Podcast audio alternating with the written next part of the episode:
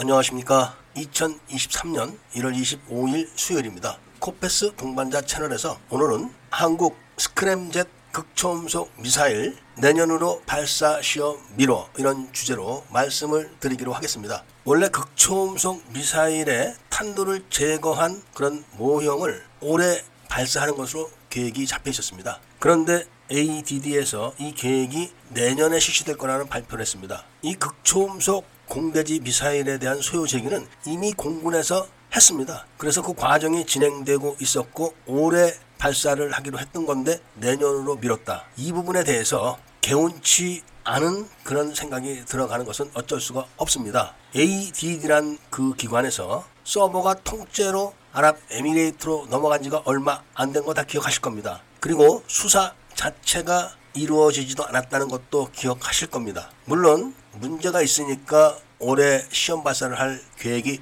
내년으로 미뤄졌겠지만 ADD는 보안에 문제가 있는 기관으로서 스크램젯 엔진에 대한 기술 관리에 대해서 우려를 안 할 수가 없는 겁니다. 왜냐하면 대한민국이 스크램젯 엔진의 핵심 부품인 흡입기와 연소기를 개발한 게 2008년입니다. 이거를 개발해서 국내에서 시험을 하고 객관적인 시험 평가를 받기 위해서 일본 우주항공연구소에서 또 시험을 했었습니다. 마하 6, 7급의 그 연소기를 일본에서 40여 차례나 시험을 했는데 미국이나 호주, 일본에서 개발한 연소기보다 그 효율이 17% 이상 좋았다는 겁니다. 이런 기술을 ADD에서 갖고 있으면서 질질 끌고 가는 게 참 안타까운 건데 그 이유가 중국이 이 기술을 호시탐탐 노리고 있다는 데 있기 때문에 그런 겁니다. 중국의 스크램젯 엔진은 서방 전문가들이 평가를 하기에 지상에서도 제대로 성능이 나오지가 않는다고 합니다. 이런 엔진이 성층권으로 올라갔을 때 작동을 하느냐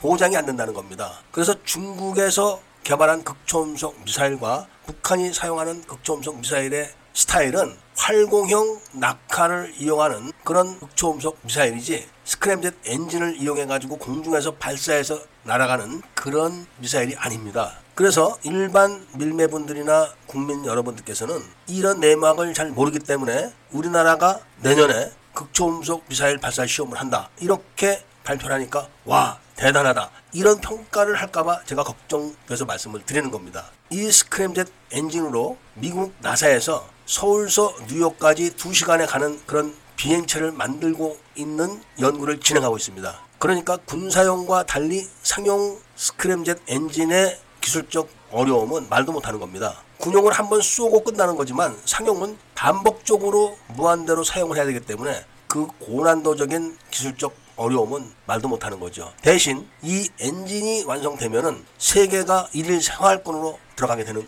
획기적인 그런 엔진이 나오는 겁니다. 여기에 대한민국이 군사용으로 사용할 수 있는 스크램젯 엔진의 핵심 부품인 연소실하고 흡입기 이거를 자체적으로 개발했고 그것이 세계적으로 아주 우수한 품질이라는 것이 객관적으로 증명이 된 바가 바로 2008년인데 지금이 2023년입니다. 공군에서 밑도 끝도 없이 무조건 극초음속 공대지 미사일의 소요 제기를 했겠습니까? 그만큼 대한민국이 기술이 확보됐다는 것을 알기 때문에 한 것이고 이런 극초음속 스크램젯 엔진은 기술이 이전되거나 엔진을 팔거나 이런 물건이 아닙니다. 극초음속 미사일이 전력화가 되면은 북한이 아무리 핵을 갖고 있다고 해도 마음 놓고 핵을 꺼내지를 못하게 됩니다. 먼저 얻어맞기 때문입니다. 스크램젯 엔진은 바로 이런 국가 전략 기술입니다. 아무튼 정부에서 올해 미사일을 조립을 해서 내년에 발사를 한다. 이런 발표를 했지만 발사를 했다고 해서 바로 극초음속 미사일이 만들어지고 전력화가 되는 것은 아닙니다. 많은 난관이 또 기다리고 있지만 대한민국이 자체 기술로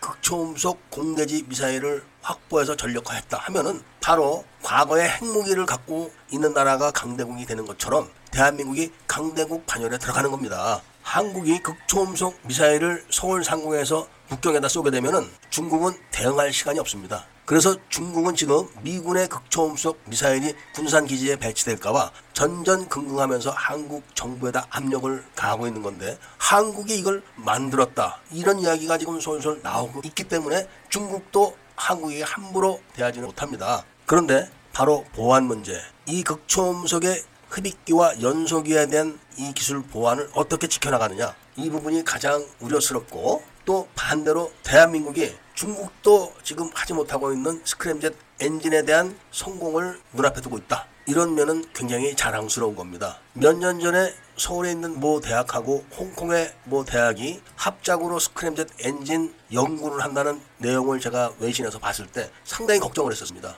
이런 스크램젯 엔진 기술에 관한 보안은 핵무기 기술보다 더 어렵고 귀한 것이기 때문에 모든 국민들이 여론을 만들어서 기술 보안에 총력을 기울이도록 해야 한다는 말씀과 함께 오늘 이야기를 마치도록 하겠습니다. 외국 시민분들과 밀매분들께서는 구독을 꼭 해주시고 좋아요와 알림 설정을 부탁드리면서 이야기를 들어주신 데 대해서는 감사드립니다.